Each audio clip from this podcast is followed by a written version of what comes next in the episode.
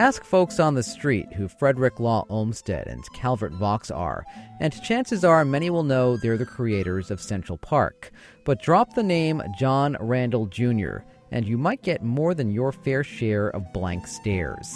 But Randel was instrumental in the development of the New York City we know and love today. Good morning. I'm George Bodarky, and this is Cityscape on 90.7 FM and WFUV.org. Joining us this morning to talk about this often unrecognized 19th century genius is Marguerite Holloway. She's the author of a new book about John Randel Jr. It's called The Measure of Manhattan. Marguerite, thanks so much for coming in. Thank you very much for having me. So here's the million dollar question Who was John Randel Jr.? John Randel Jr. was a surveyor and inventor and cartographer who was born in 1787, lived a very, very long life for that time until 1865, and he laid the grid plan down on Manhattan. He went on to do many other things after his work in New York City, but um, we, we can maybe talk about that a little bit later. We certainly will. Not a native New Yorker, John Randel Jr. was. He is an Albany native, right? He is an Albany native. He um, grew up in Albany and he somehow became apprenticed to Simeon DeWitt, who was the Surveyor General for New York State. And that led directly to his New York City work because Simeon DeWitt became one of the three commissioners who came up with the grid plan for New York City. What prompted that decision to move forward with the grid plan at that time in New York City?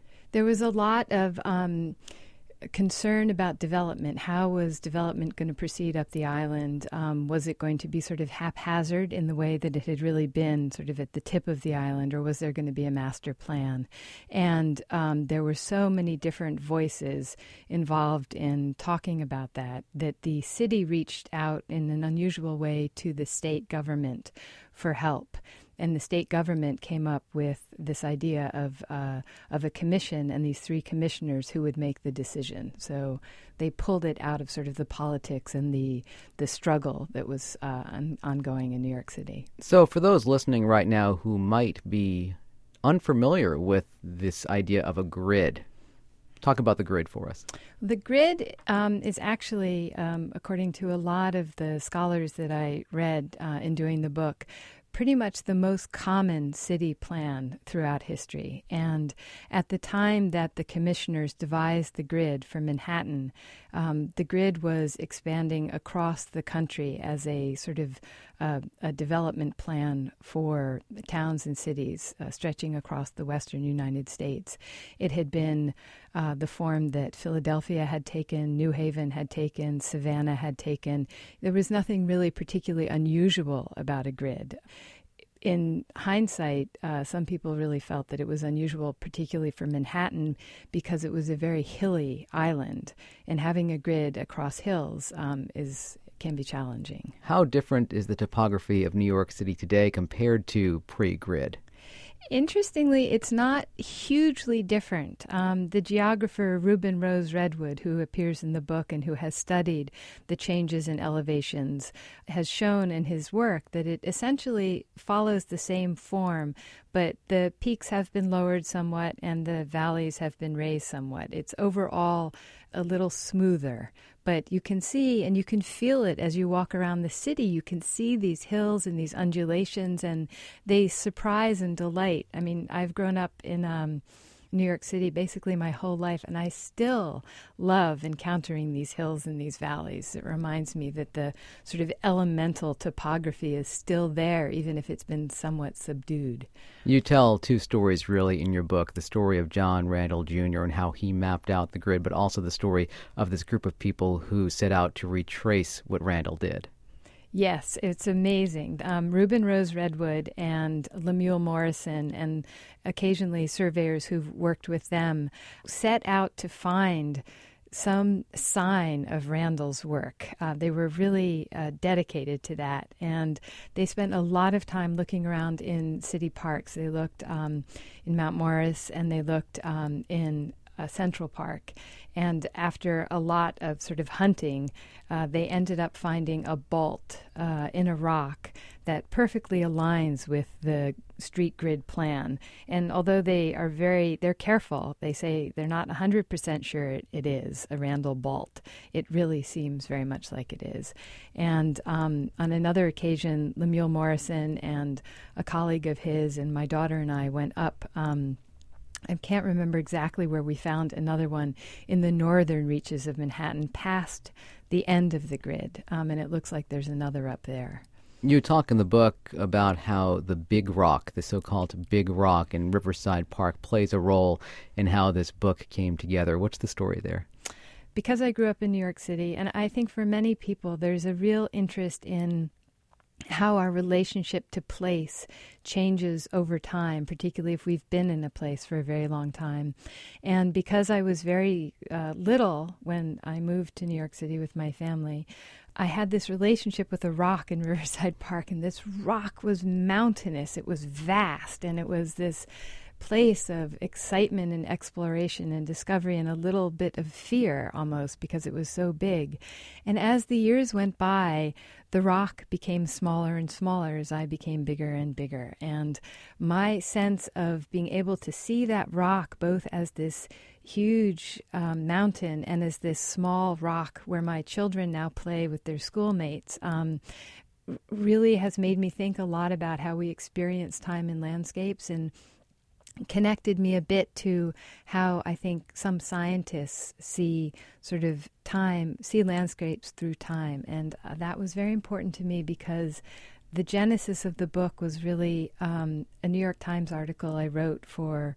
Um, I think it was in 2004, about Eric Sanderson's Mannahatta project. And I became obsessed with John Randel because Eric Sanderson is walking around the city seeing valleys and trees and marshes and all the animals and plants that used to live here.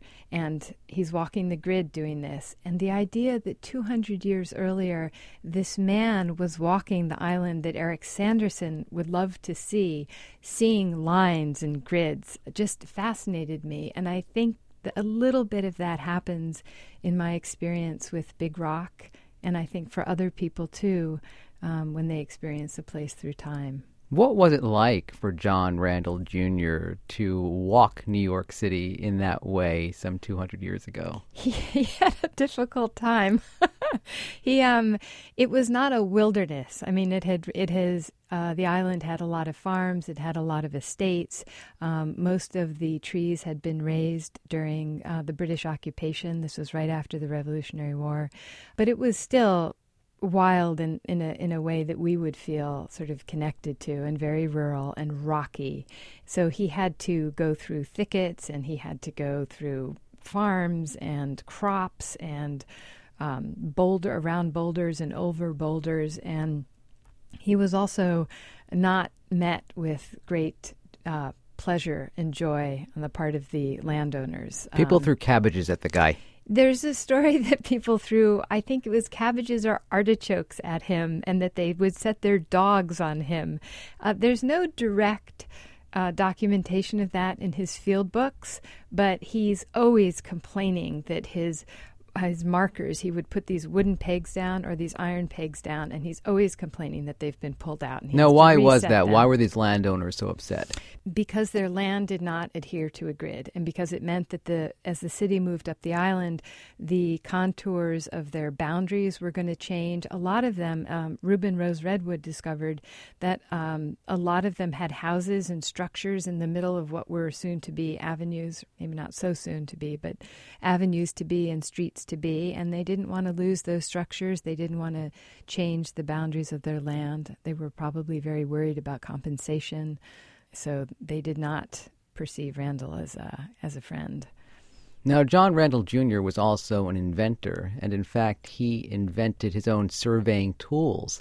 Give me some examples of what he invented. He did. He, well, they were variations on standard surveying instruments, um, uh, instruments that could check for levels and elevations in the landscape, instruments that could be used to mete out distances he was very worried about the terrain in, in, Manhattan because it was so rugged and rough, and he was very worried about moving quickly because he had uh, very tight deadlines.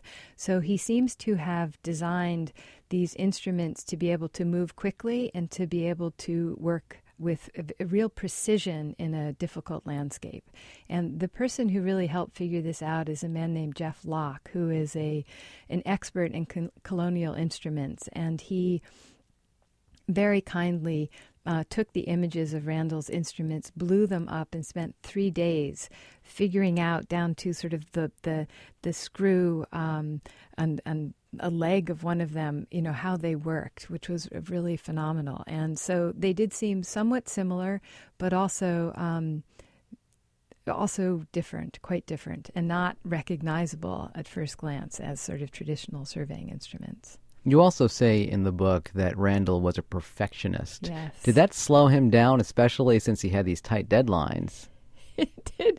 He um he yes, he would do things over and over again. You can see in his field books, which are at the New York Historical Society, Society these layers of um, corrections. Um, I think it did slow him down, and he also he would complain sometimes and ask the Common Council for more money because he was recalculating triangles to get the right length, and he would do this over and over again. And he he would complain in one um, letter to them that he had tried to get everything so right at sort of great sacrifice in terms of his health and well-being and that uh, he was not sleeping anymore and um, becoming ill because he was so devoted to getting things perfect for them he was also obsessed about his reputation. Yes. Why was that the case? Why was he so concerned about what people thought about him? I think there's several reasons, um, and I sort of hypothesized in the book about why that would be. One, he came from a community in Albany. Um, a Presbyterian community that was very uh, close knit, but also very, very careful in terms of watching over the members of the community and their conduct, their public conduct, their private conduct. And I think that he had a real concern about his reputation being tarnished sort of in the maybe spiritual and uh, religious realm. Um, I think he was also just very practically concerned about it because he was trying to build a reputation as a professional who was, um, like most of the people at that time, independent. And he really only had his reputation as sort of a calling card for the next assignment. And Randel he loved surveying clearly and he was just brilliant at it but he was aspiring to be a civil engineer. He saw that as um, my sense is that he really saw that as much more um, maybe um, having a higher status bringing maybe more uh, a higher salary and more prestige. Did he get there? He did get there but then it sort of uh, it didn't work out all the way through his life, but at various moments he did absolutely get there. Didn't he die destitute? It seems that he did. All of the documents that I can find, court documents, um, and whatever, there are not a lot of descriptions of sort of his later life, um, but they all refer to money troubles and lawsuits and being sued for not for non-payment. Um, and he and his wife Letitia, his second wife, lost the land uh, that they had. They had a lot of land in Maryland. They lost that. Uh, they were turned out of their house. There's a newspaper account of the sheriff sort of dumping them out of their property and taking sort of a, a list of everything that they owned and then trying to sell it. So he does seem to have ended up destitute. Were you surprised by that ending, having done all of that research about what he did here in New York City? I was that? saddened by it and surprised. Um, I became very, very attached to him, even though he seems a very difficult person. a friend of mine was is reading the book, and she wrote me a note um, saying, um, you know, that she was enjoying learning all about him, but he was not a person she would like to go out and have drinks with. I think he was a very um, he was a tough person. Um, Although many accounts also talk about him as a very polite person and a very gracious person and a very sort of morally up, upright person. But he was difficult, and I think because he lived such a long life, the people that he had been connected to in his early career had really passed on by the time he sort of came back to New York City. He, he proposed an idea for the elevated railroad, and he really just didn't get any traction with that. And I was kind of surprised by that because it, his design uh, was very beautiful and interesting, and there did seem at times a, a great deal of interest in it. You're tuned to Cityscape on 90.7 FM and WFUV.org. Good morning once again. I'm George Bodarky. Our guest this morning is Marguerite Holloway. She's the author of a new book about John Randel Jr., the man who plotted Manhattan's famous grid. The book is called The Measure of Manhattan. In addition to plotting Manhattan's street grid, what other projects was he involved with in his lifetime? He did mapping upstate for Simeon DeWitt, sort of parceling out tracts of land in central and western New York State uh, for veterans um, and for settlers. He worked on uh, a very grand canal, uh, not in terms of length, but in terms of importance, the Chesapeake and Delaware Canal. He worked on one of the earliest railroads as chief engineer, the Newcastle and Frenchtown Railroad. He worked on the Ithaca and Owego Railroad in upstate New York. He worked on the Erie Canal to some degree. He made a very strong case for a route that was not ultimately chosen. He worked on a railroad in Georgia. Um, he was going to work on a railroad, another railroad in Delaware. So he did work on a lot. Oh, the Delaware and Raritan Canal. He surveyed that. Um, so he did a lot of projects ar- around uh, the Northeast. Now, your book is the first biography of John Randel Jr., the first. Yes. How come it's taken this long?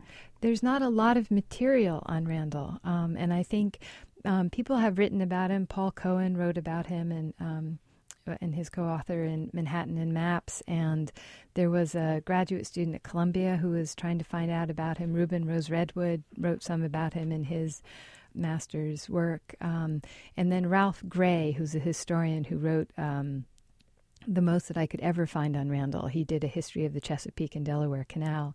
But there's nothing there are very few letters. There are um, accounts in his field book, sort of personal stories about his horse being stolen and about his arguments with his men and about visitors coming through.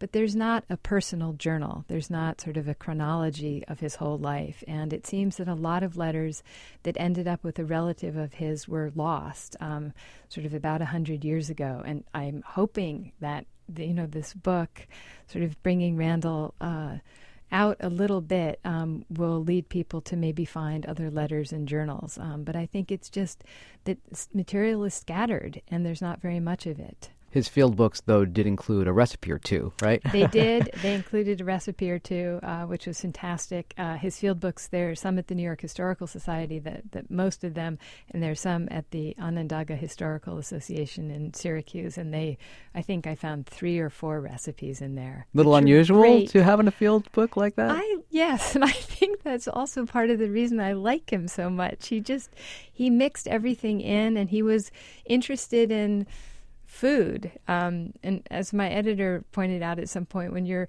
camping out and it's cold and you're far away from everything, food would become, of course, quite an obsession. Do you think it's that lack of information that's the reason why he hasn't been celebrated in New York City history? We just didn't know enough about him? I think that he, um, the lack of information is part of it, um, that it's very hard to tell a whole story. I mean, my story also relates to contemporary use of his data. So it would be a shorter book without sort of that connection to the present. Um, I think that's one reason.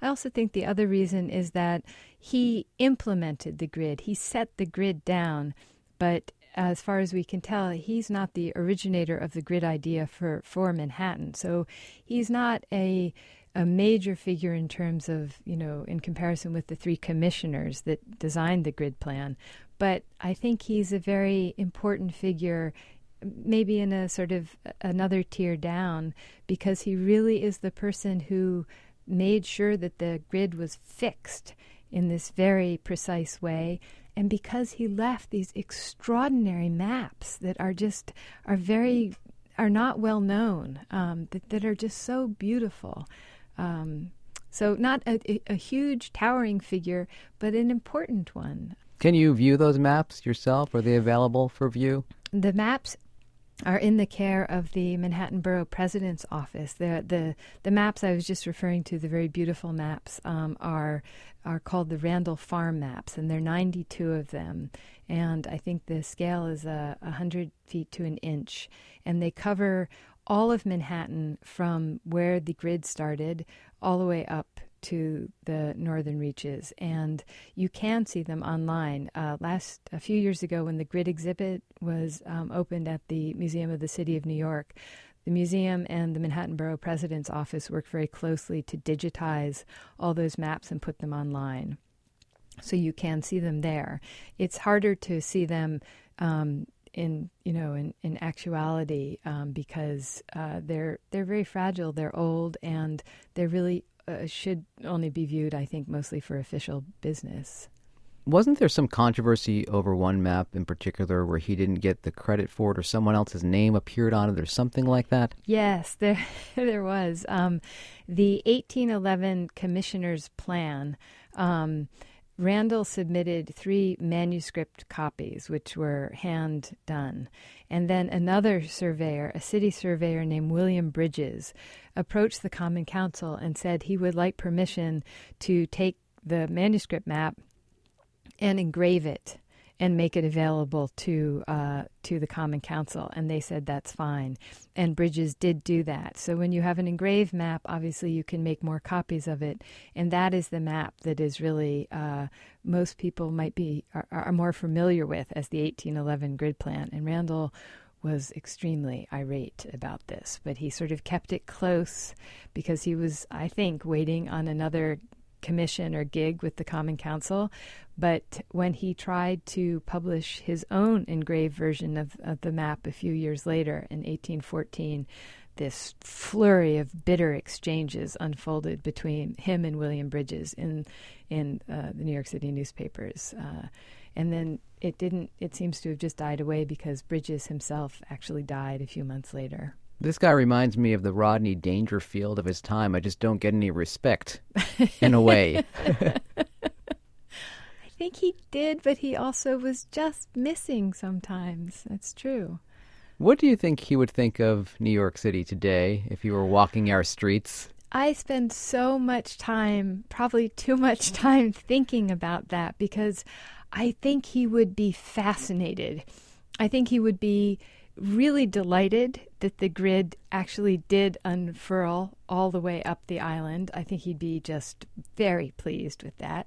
I think he would be just amazed by the subways. He would be studying the buses. He would just be he would be blown away by the instruments that we have and the the way of getting around, the way of measuring. I think he would be really um, really excited.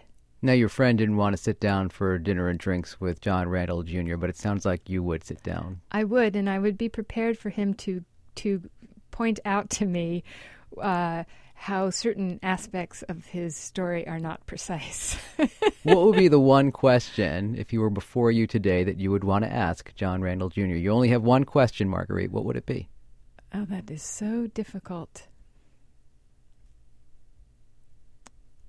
I, I I have so many. That's very hard because throughout this whole process, I have just I have formulated thousands of questions for him. I would ask him where he put his papers, so so, so, he could have made your research easier. the book is The Measure of Manhattan. Marguerite Holloway, thank you so much for coming in. It was my pleasure. Thank you very much for having me. Marguerite Holloway is the Director of Science and Environmental Journalism at Columbia University's Graduate School of Journalism. She's the author of a new book called The Measure of Manhattan The Tumultuous Career and Surprising Legacy of John Randel, Jr., cartographer, surveyor, inventor. This is Cityscape on 90.7 FM and WFUV.org. I'm George Bodarky. We now turn our attention from a 19th century surveyor to one working in present day New York City. Patrick Jones is the owner of New York City Land Surveyors based on Staten Island. Patrick, thanks for taking the time. Uh, you're welcome. When you tell someone that you're a surveyor in New York City, do they get what you do right away? Not quite. There's definitely uh, a lot of people that walk up to us when we're on site that know uh, exactly what we do, and then there's a lot of people that walk up to us that ask a lot of questions. Like, uh, you know, mostly it's is that a camera or typically the equipment we use resemble uh, cameras because uh, basically uh, it's it's a lens and it a lot of it's robotic and it kind of looks like a movie camera. So a lot of times uh, they're curious as to if we're shooting film. So how do you explain what you do to someone who asks those questions? We take our time to to uh, educate them a little bit as briefly as possible. Educate me, if you will. Typically, we're on construction sites. What we'll do is uh, we'll shoot. Uh, we call it shooting, but uh, it's uh, measuring uh, distances and angles to a lot of structures in order to. Uh, mostly, we work for developers and contractors, so we're basically uh, expert measurers. basically, that's uh, that's what we do. We we uh, collect data by measuring, and a lot of it is technologically driven. As two years ago, where they would be taking a lot of notes, writing down uh, angles and distances, and using al- algorithms and a lot of geometry. Uh, a lot of that is collected today through many computers. How much do you know about your predecessors in New York City? Is that a history that you're interested in? The people who, for instance, drafted Manhattan's grid plan? I'm not too educated on the gentleman or the surveyor that actually mapped out Manhattan and whatnot. I can tell you this, Patrick. Yeah. I'm not sure if you're familiar with this, but those early surveyors were not always popular. They had dogs sicked on them by landowners, angry at the prospect of streets being plowed through their properties. They were pelted with vegetables. Anything like that ever happen to you? Um, actually, uh, I've gotten chased by my share of uh, dogs uh, over the years uh, when we were doing property surveys where we needed to gain access, and uh, it, it was a matter of getting the job done, and you know by any means possible. Uh, yeah, yeah, it's uh, I don't know if the, if the owners would actually sick their dogs on us, but uh, there would be dogs in yards that we uh, that we would get chased.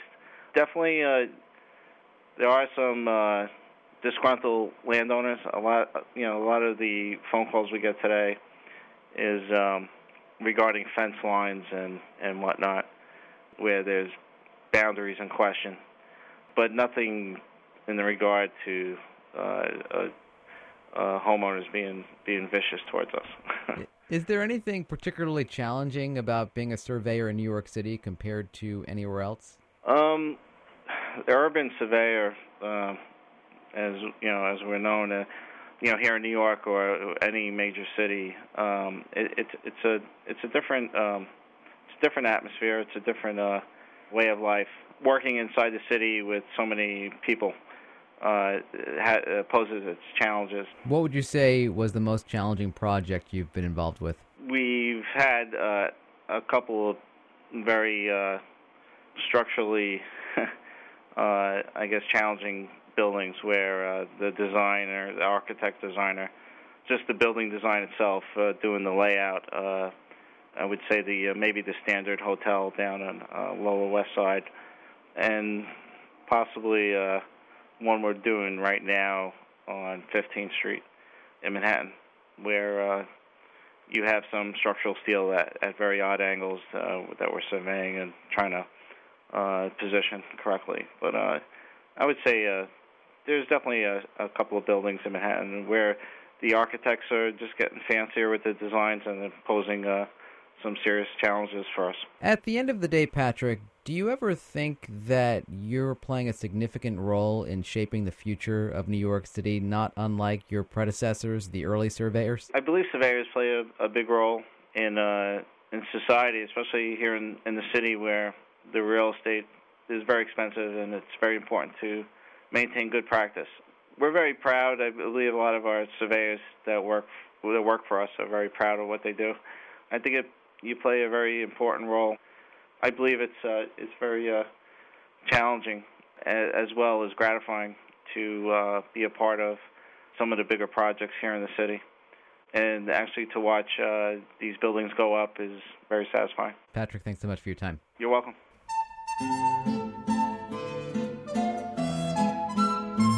Patrick Jones owns New York City Land Surveyors on Staten Island. And that's it for this week's Cityscape. I'm George Bodarky. My thanks to senior producer Maureen Chin and producer Julie Clark. Have a great weekend.